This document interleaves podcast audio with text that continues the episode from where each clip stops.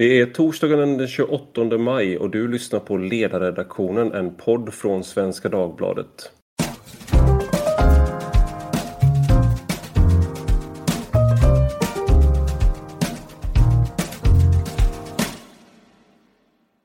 Och idag så ska vi prata återigen om Corona. Detta ämne som aldrig riktigt försvinner, än på ett tag i alla fall. Och jag heter Ivar Arpi och med mig för att prata om det har jag en statsvetare, Anders Sundell. Välkommen! Tack så mycket! Och en praktisk filosof, Per Baun. Välkommen!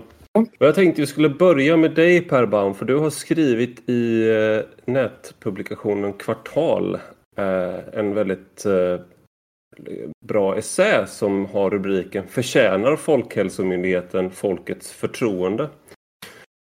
Och i ingressen så står det att Ehm, det hand, vår strategi, den svenska strategin handlar om tillit och inte tvång. Men med tanke på att Folkhälsomyndigheten har en kombination av slappt språkbruk och en strategi som verkar tillåtande för högre dödstal så läggs inte en bra grund för tillit. Ehm, jag tänkte, du kommer väl ungefär fram till att vi kanske inte borde lita så mycket på Folkhälsomyndigheten som vi gör.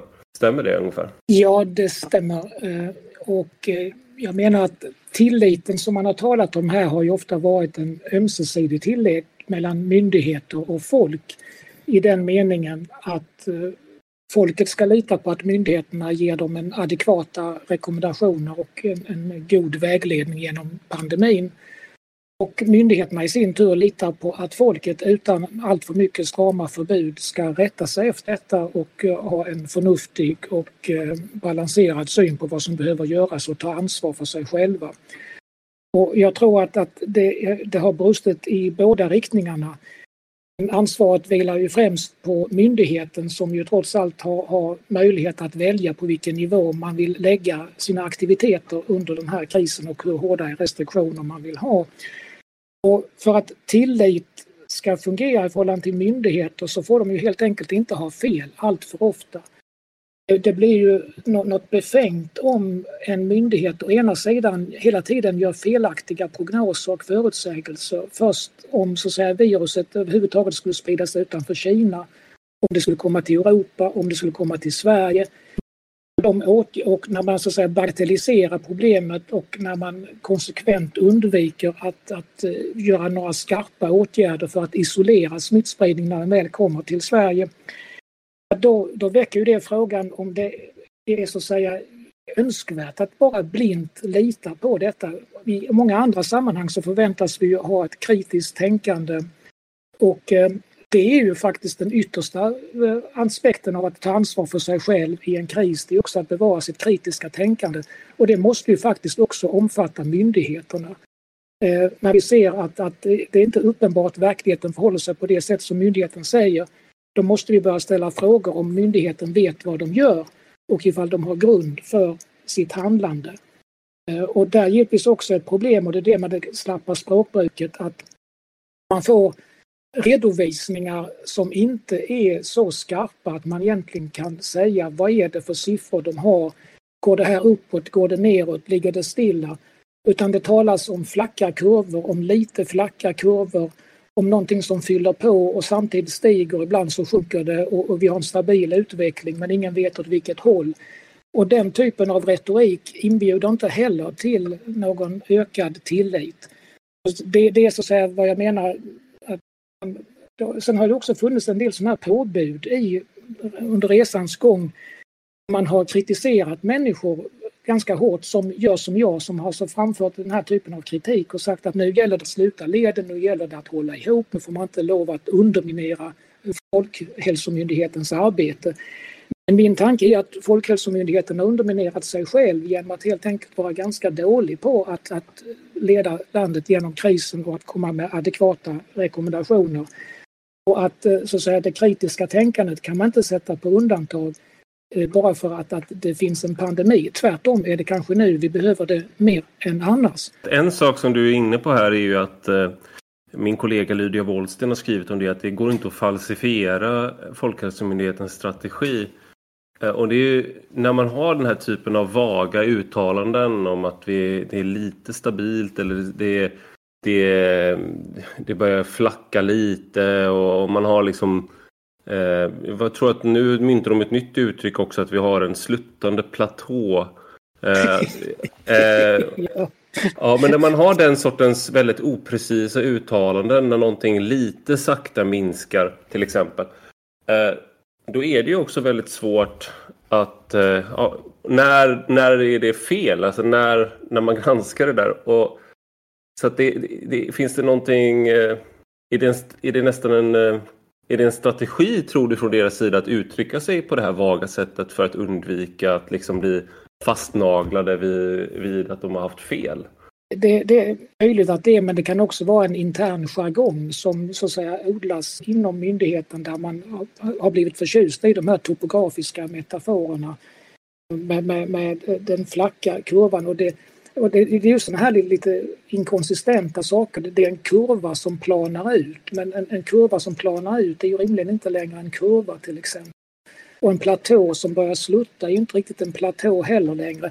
Så att det är också det här liksom att det, i all den här luddspråket så är man dessutom väldigt okänslig för de valörer som de ord ändå har som man använder. Så att det, jag tycker det är mer irriterande för att, att på sån här, de här dagliga presskonferenserna så vill man egentligen höra liksom att hur många procent har det gått upp eller gått ner jämfört med förra veckan? Liksom, hur ser det ut jämfört med andra länder och sånt? Redovisa siffrorna för de har ju ändå siffrorna någonstans istället för just den här, eh, det här kringsnacket som jag tycker skapar snarast mer förvirring än att det sprider klarhet. Anders, du har ju varit kritisk till att man inte har redovisat eh, hur man kommer fram till, eh, till saker. Att man inte eh, gör det enklare för utomstående forskare Eh, att, att granska. Eh, har, det, har det skett någon förändring på den punkten eh, tycker du eller hur, hur ser det ut? Nej, jag tycker överlag så håller jag med Per. Jag tycker att ehm, det finns en otydlighet ofta. Man redovisar vissa saker, till exempel så uppdaterar de ju de här dödssiffrorna och sjuksiffror och sånt eh, varje dag och lägger ut i Excel-dokument som man kan gå in och kolla på. Det är bra. Till exempel den här antikroppsstudien som eh, pratades om förra veckan, den har jag inte läst någon fullständig redogörelse för med liksom en metodgenomgång och sånt, vilket skapar en massa förvirring och otydlighet. Och i den här otydligheten då så får det plats en massa olika tolkningar.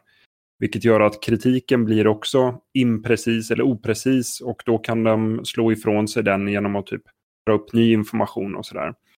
Jag håller helt med Per att kritiska tänkandet får inte sätta på, sättas på undantag här bara för att det är en kris eller så. Jag menar, det, det pratades ibland om att man ska lyssna på experter och så här. Jag menar, vi, vi som är akademiker och inne i den akademiska världen hela tiden, vi lyssnar på experter, men det betyder ju inte att man liksom tar emot experters ord som från någon sorts orakel, att här kommer fakta från vetenskapen, utan det bygger på att man kritiserar den och granskar den.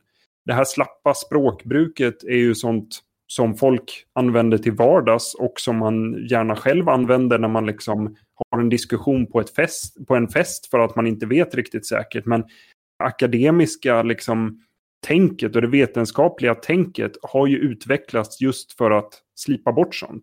Man ska uttrycka sig precis, man ska redovisa sina argument, man ska tillhandahålla sin data så att andra kan sätta dit den.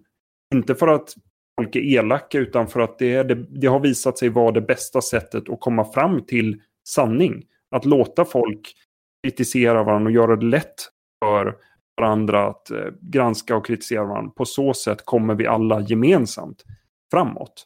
Så vi ska akta oss för den sluttande platån med, med oprecist språkbruk helt enkelt? Ja, mm. det, det tycker jag.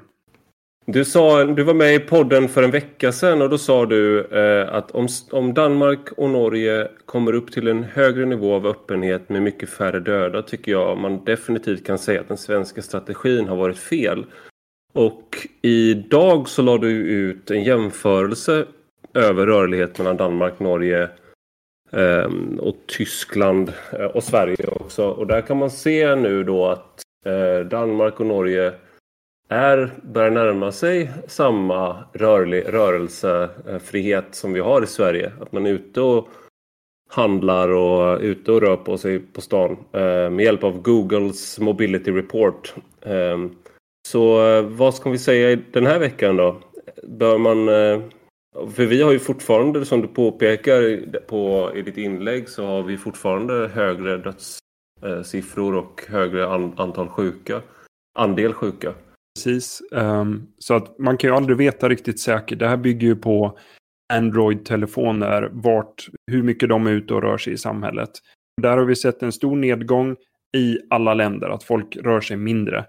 Men det har varit en mindre nedgång i Sverige, en mycket djupare nedgång i till exempel då Danmark och extra mycket i Frankrike såklart som hade stenhårda, stenhårda regler. Men nu, eh, eller nu förra veckan, datan går fram till 21 maj, då kan vi se att Danmark och Sverige i samma utsträckning är de här telefonerna ute vid typ resecentrum, eh, eh, affärer och, och shoppar och så.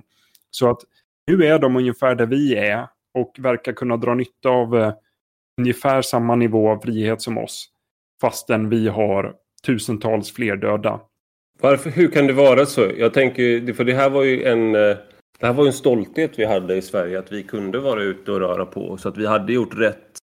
Ehm, att vi, att vi, vi minsann, vi är inte dumma eh, som alla de andra. Som Johan Giesecke sa, alla andra gör fel och vi gör rätt. Eh, och alla stängde ner och, och, och, vi höll öppet. Men nu då när andra öppnar upp och det verkar funka, åtminstone än så länge. Ja, nyckel, nyckeln här är ju än så länge. För att um, det skulle ju kunna hända då att det nu tar fart igen smittspridningen i Danmark. Säg då att upp till där vi är 21 maj, det vill säga för en vecka sedan. Och så har vi inkubationstid på det. Och sen dröjer det ytterligare lite innan folk blir allvarligt sjuka. Så om men om vi väntar två veckor då, åtminstone, och det inte drar iväg i smittspridningen i Danmark till exempel och Norge, då ser det ju illa ut och anledningen då är väl att de har tryckt ner smittan till en så låg nivå så att den, de kan slå ner den där den hoppar upp igen då, så att säga. Och eh, då kan de ligga på en stabil nivå, bara att den är mycket lägre än vad vi ligger. Just det, vi skulle kunna ha samma R-värde fast de har fått ner smittan så att eh, den sprids utifrån den lilla eh, gruppen av smittade och vi har en större pool av smittade och då sprids det till fler också. Precis, och eh, så att, eller så går inte det och då har det ju blivit mer då som de har pratat om då eh, från Folkhälsomyndighetens sida att de bara har skjutit på problemet. Mm. Det blir ju lite makabert om vi nu ska sitta och hoppas på det att, eh, att en massa människor ska bli sjuka i Sverige eller i Danmark för att vi ska rättfärdiga vår strategi här. Så att... vi, jag tror vi alla får förlika oss med att vi lever i en makaber och morbid tid där vi liksom alla sitter och så här hurrar över att det liksom, idag dog det bara 30 pers eller något sånt där. Det blir, så här, det blir såklart helt absurda saker man ägnar sig åt när man håller på och jämför dödstal egentligen. Jag tänker Per, per du, du skriver ju just om det här med att eh, eh, Johan Giesecke, han verkar förfäkta en tanke på att vi har en lagbunden utveckling och i så fall så borde ju inte det här eh, in, det borde inte funka att göra som Danmark och Norge gör nu då, att de har tryckt ner smittan och sen släpper upp för att de kommer ändå hamna där vi är nu. Fast då, då, då, hamnar man ju egentligen i ett annat problem för att om, om han tror på fullt allvar liksom att oberoende av vilka åtgärder man gör så kommer alla att drabbas av det här viruset då funkar ju egentligen inte de svenska rekommendationerna heller. Då, då kan man ju lägga ner liksom alla typer av sådana eh, verksamheter. Men samtidigt har man ju då sagt att, att det gör vi för att vi vill hålla sjukvården flytande, att det inte ska bli för stor ansamling liksom, om, om, om detta.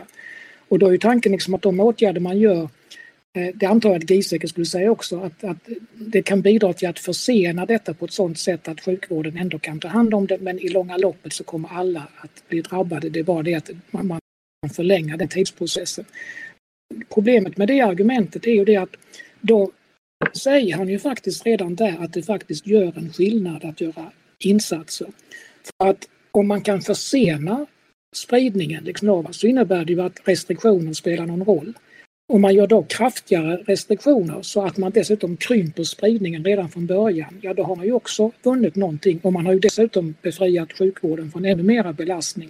Plus att man gör det lättare för att släppa upp som man gör nu. För att skillnaden mellan Danmark och Sverige är också nu att när man har fått ner smittspridningen till en låg nivå så innebär det att de människor som nu börjar röra sig ut i samhället har kanske då mindre sannolikhet att möta andra smittade personer än vad man har i Sverige om man börjar röra sig ute för det finns helt enkelt fler smittade som är här. Och det innebär också att man snabbare kan göra någonting för att bromsa en eventuell ny uppkommen spridning. I Sverige så börjar det väl snart testa liksom lite meningslöst att, att införa den typen av restriktioner därför att smittspridningen är redan så omfattande så att eh, nu, nu, får man i stort sett bara vänta ut den. Liksom. Ja. Plus att man får skydda, skydda sig själv. För det, det som jag tror också liksom att ska man ta sig igenom det här så får man faktiskt göra lite mer än vad Folkhälsomyndigheten säger.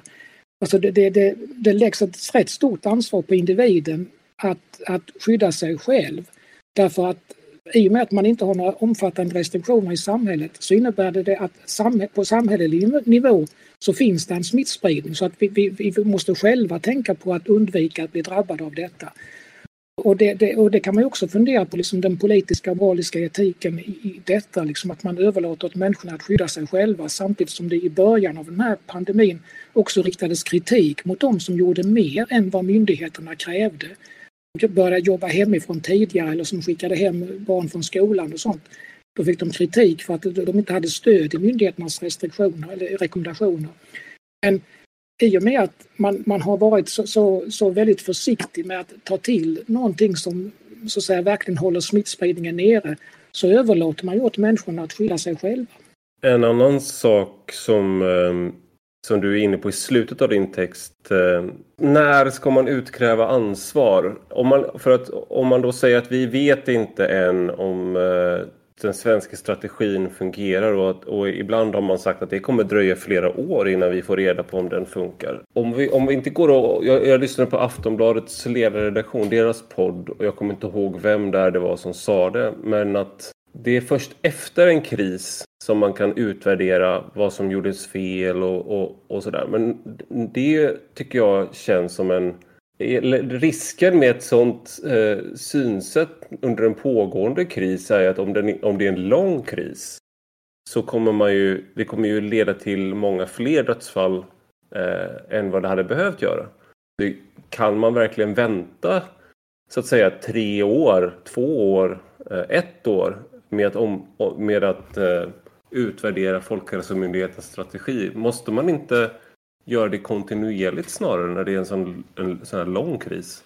Jo, jag tror att man måste göra det kontinuerligt och det gör man väl rimligen just genom att göra jämförelser med länder som ligger nära oss och som kom in i pandemin på ungefär samma tidpunkt, har ungefär samma befolkningsstruktur, eh, liknande ekonomiska förhållanden och annat att, att det, det, är ju en fortlöpande jämförelse och jag vet att det där tycker man inte om på Folkhälsomyndigheten. Man säger att alla sådana jämförelser är missvisande. Men jämförelse är ju det enda material vi har för att kunna säga om någonting går bra eller dåligt. Och att först säga liksom att vi ska inte jämföra med några andra och sen å andra sidan så slår man samtidigt fast att vi har valt rätt strategi. Då undrar man vad grundar de det på om vi nu inte ska jämföra med någon annan? Bättre än vad? Bäst i förhållande till vad då? Och den här typen av kaxighet som finns ibland hos, eh, eh, inte minst ja, Giesecke framförallt, men ibland även hos Tegnell, där, där, man slår sig för bröstet och säger liksom att man har gjort så mycket bättre och mer rätt än andra. får mig ibland att undra att om detta är en lyckad strategi så undrar jag hur en misslyckad strategi skulle se ut enligt samma arkitekter för, på, på myndigheterna. Det, det, det bådar inte gott. Eh, och, och eh, så att, att nej, jag, jag, tycker nog att, att, att utvärderingen får börja eh, tidigare än så. Däremot har vi ju sen den här balansen mellan det politiska och eh, myndigheterna, mellan, mellan Folkhälsomyndigheten och regeringen. Regeringen har ju medvetet ställt sig själv i skuggan utav myndigheten och fört fram den. Och där kan man ju ibland ana liksom att det finns ju också ett stycke politisk taktik i detta. Liksom att, att den dagen någonting går fel så kan man säga som att ja, men vi lyssnade bara på våra experter vi, vi gjorde vad de sa. Ungefär som att man därmed skulle vara fri från ansvar.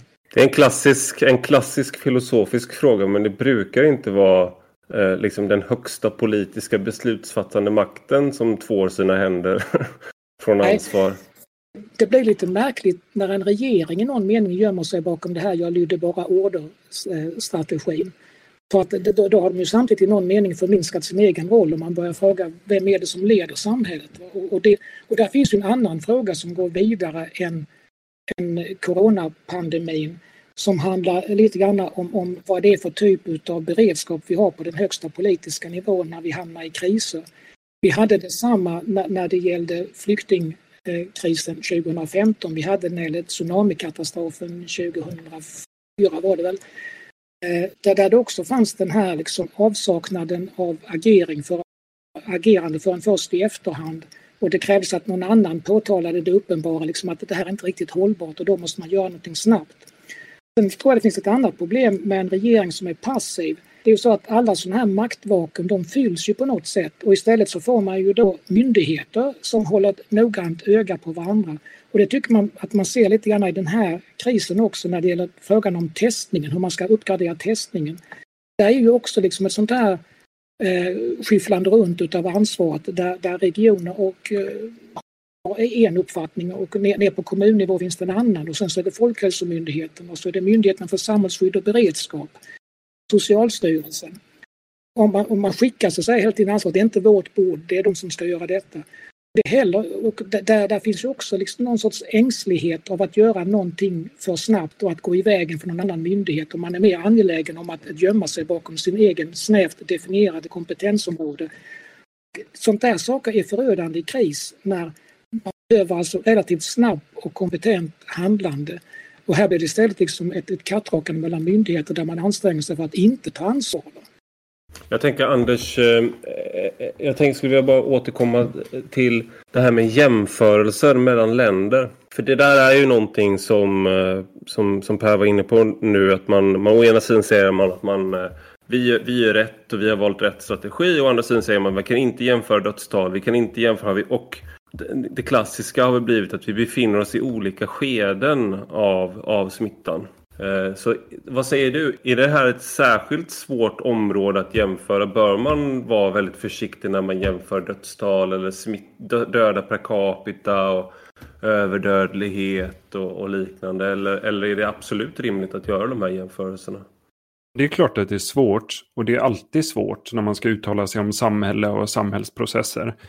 Ehm, men jag tycker att det finns två logiker här. Det finns dels en vetenskaplig logik. Där gäller det ju att om man inte vill ha fel, så att säga, då är det klart att vi ska vänta tre år så att vi inte drar någon förhastad slutsats eller så. Eller vi kan ju vänta ännu längre. Det finns ju någon, eh, någon som fick frågan någon gång, vad är effekten av den franska revolutionen? Och svarade, det är alldeles för tidigt att säga. Att, jag menar, helst ska vi vänta 500 år till för att veta exakt vad konsekvenserna blir. För att inte dra någon förhastad slutsats. Vem, vem vet vad digerdöden kommer leda till? Exakt. Men Eh, då kan vi också, om man använder den strategin, då kan vi ju vara helt säkra på att vi inte drar någon rätt slutsats heller.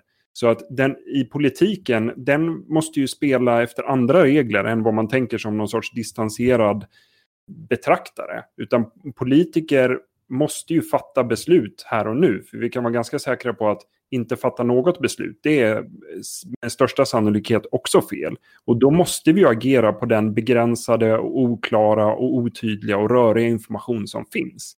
Och då tycker jag att det är mycket bättre att göra jämförelser, eller det, det är i alla fall ett verktyg vi har för att kunna veta någonting. Alltså vi kan ju jämföra med Sverige över tid och vi kan jämföra med andra länder nu och vi kan jämföra olika regioner i Sverige och olika städer. Vi får göra på massa olika sätt och försöka lägga ihop det här till någon sorts bild. Och jag menar, om vi tar de nordiska länderna så är ju det ett så gott laboratorium något. Här har vi Sverige, Norge, Danmark, Finland som utsattes för den här smittan på lite olika sätt men är hyfsat lika i storlek, hyfsat likartad kultur, förvaltning, nivå av demokrati och sådär. Så att vi har det ju mycket bättre förspänt i det avseendet än till exempel USA. De har ju mycket svårare att hitta ett tydligt jämförelse-case. Och ja, vi är i olika skede av smittan nu, men det har ju att göra med vad vi har gjort hittills. För ett tag sedan så var vi i en ganska lik situation. Alltså det hade varit några få döda i, i Sverige och Danmark och Norge och det såg ut som att det skulle vara på väg att sticka iväg i Danmark. Värre än Sverige ett litet tag såg det ut som. Och sen gjorde de en massa saker och nu har vi helt olika situationer. Att, liksom att, eh, här kan vi inte jämföra utan vi får vänta några år. Som sagt, det går ju bra om man är då teoretisk filosof kanske. Eller, eller inte bryr sig alls om vad som händer i Sverige eller hur många som dör och bara ser det som någon sorts intressant experiment. Men för oss som bor i Sverige eller fattar beslut i Sverige, då måste vi ju agera på det information vi har nu. Precis, på en akademisk nivå så kan man ju tycka att det är spännande med alltihop. Allting som sker nu. Ja, det är jätteintressant. Bra studiematerial man får nu, men som en levande människa av kött och blod så kan man ju inte riktigt ha den lyxen när, att, att vänt, bara vänta och se. Jag tänker en sak du skrev på Politologerna som är en statsvetarblogg där ni är några statsvetare som skriver. Då, för ett par månader sedan så skrev du om hur man ska, hur ska vi utkräva ansvar för Sveriges hantering av coronakrisen och då jämför du eh, det antika Aten och Kartago och hur man eh, utkrävde ansvar av generaler. Och skriver du så här att i Aten var det enda viktiga hur utfallet blev. Goda utfall, ett vunnet slag, ett framgångsrikt krig belönades medan motsatsen straffades hårt. Eh, så, så, straffet utmättes i Aten eh, även om utfallet låg bortom den ansvarigas kontroll. Och i Kartago på andra sidan Medelhavet så tänkte man annorlunda. Där var istället fokus på den ansvariges handlingar. Den som fattat dåliga beslut straffades även om slututfallet råkat bli lyckligt. Jag tycker att det var en ganska intressant eh, jämförelse av flera skäl. Eh, bland annat för att jag är lite, tycker att det är kul med antiken men framförallt för att i krig så känns det i alla fall, om man kollar på eh, ta första världskriget och liknande, då, då är det faktiskt så att generaler blir av med jobbet. Befälhavare blir av med jobbet i regel, när de misslyckas för ofta. Men i den svenska offent i svenska förvaltningen så tycks det mig i alla fall att det är väldigt svårt att utkräva ansvar eh, av generaldirektörer och ledande tjänstemän. Det är nästan vulgärt att säga till exempel, ja, men låt oss säga nu att, att eh, jag, Ivar Arpi, skulle skriva en ledare att eh, nu, nu är det slut, eh, nu är det här fiaskot slut. Nu behöver vi ersätta Anders Tegnell med en statsepidemiolog som, led, som får ner dödstalen till exempel. Det skulle vara en, jag tror att det skulle vara många som tycker att det var en vulgär text.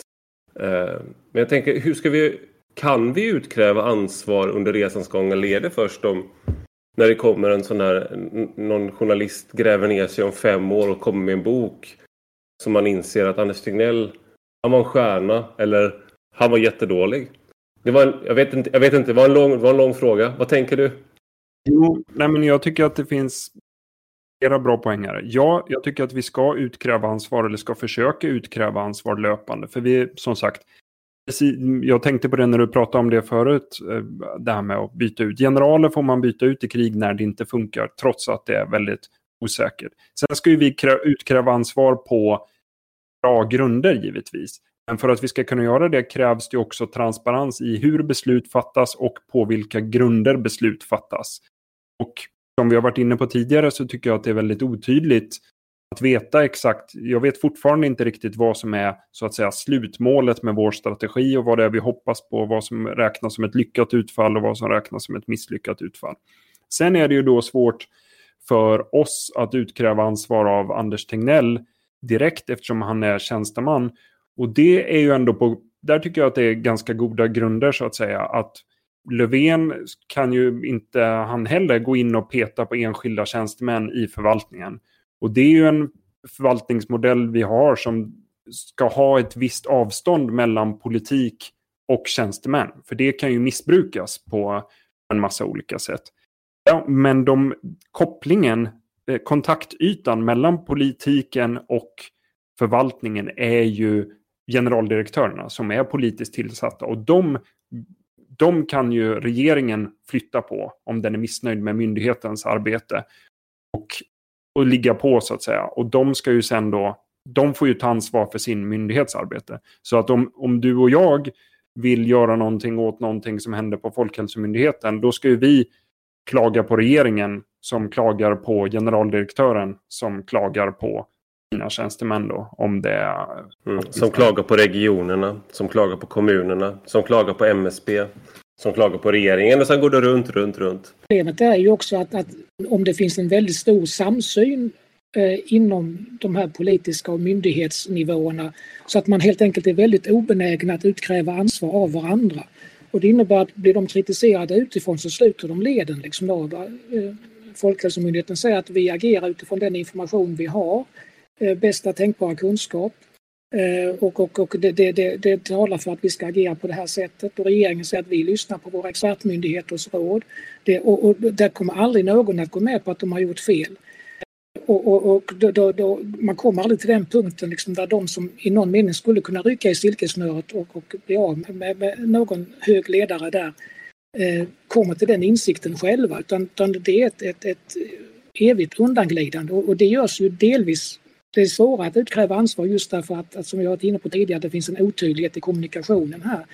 Sen finns det också detta att man i någon mening förbereder reträtten från ansvaret genom att ha den här typen av argument att det vi sa då, det var rätt då. Sen blev det en annan information senare och då, då, då säger vi det då. Och, och, det är ungefär som att man, man, alltid har haft rätt i den meningen oberoende av så att säga, hur, hur eh, kartan förändras så, så, så, så, har man alltid gjort det som var rätt då och därmed så, så är det ungefär som att man har gjort rätt alltid. Man, man kommer liksom inte till den här nivån där man kan få någon att säga som att men var inte det här ändå ett felaktigt beslut när ni ser att, att de säger att nej, vi har agerat utifrån den information som vi hade när det begav sig och, och det var rätt då. Det är det enda rimliga.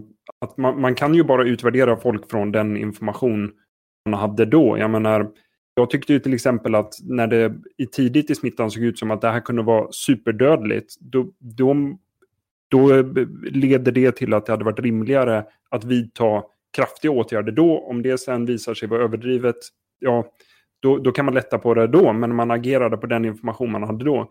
Men jag håller med Per om att det här används ju som en undanflykt. Och att man, eh, jag tycker man skriver om historien lite. Att man säger vi agerade på den information vi hade då. Fast jag håller inte riktigt med om beskrivningen av vad, vad för information man hade vid olika tidpunkter. Och jag tycker att många av de antaganden som Folkhälsomyndigheten gått ut med har visat sig inte stämma.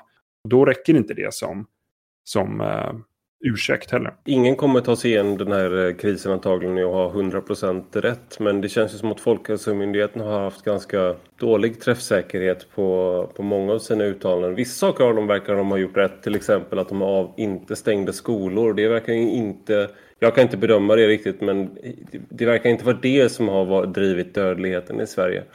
Eh, I alla fall. Och det, det, jag trodde att det var ett misstag när de inte gjorde det. Men eh, just det verkar de ha, ha gjort rätt. Men vad skulle du säga Per? Jag tror att mycket hade varit vunnet om man bara hade sagt liksom, i all enkelhet detta att, att vi trodde att detta var rätt. I efterhand så visade det sig att vi hade fel, men vi trodde det då. Men istället så säger man att man hade rätt hela tiden på något sätt. Va? Alltså att man, man hade rätt även när man hade fel därför att på den tiden så kunde man inte tro någonting annat. Men normalt skulle vi säga att det är en skillnad mellan vad som är sant och falskt och vad vi tror är sant och falskt.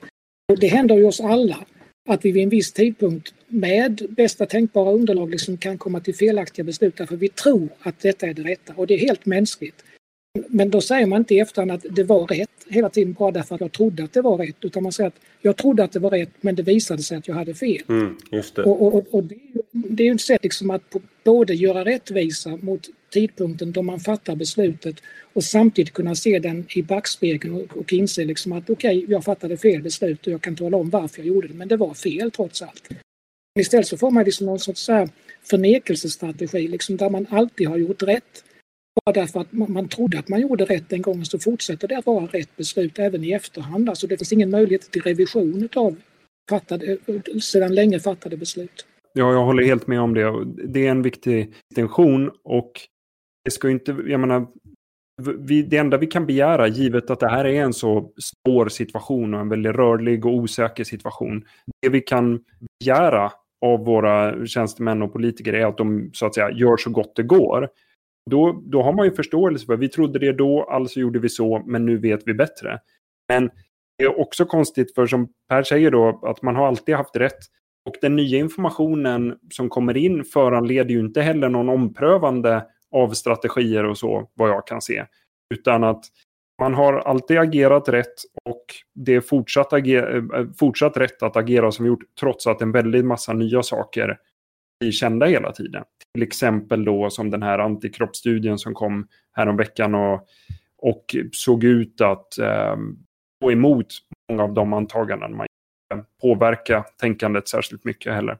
Ja, då tror jag jag får tacka Anders Sundell och Per Baun för att ni har varit med oss idag och pratat med oss om Corona. Tack själv. Tack så mycket. Och tack till er som har lyssnat. Eh, om ni har några frågor eller synpunkter kan ni mejla oss på ledarsidan snabela svd.se. Tack och hej!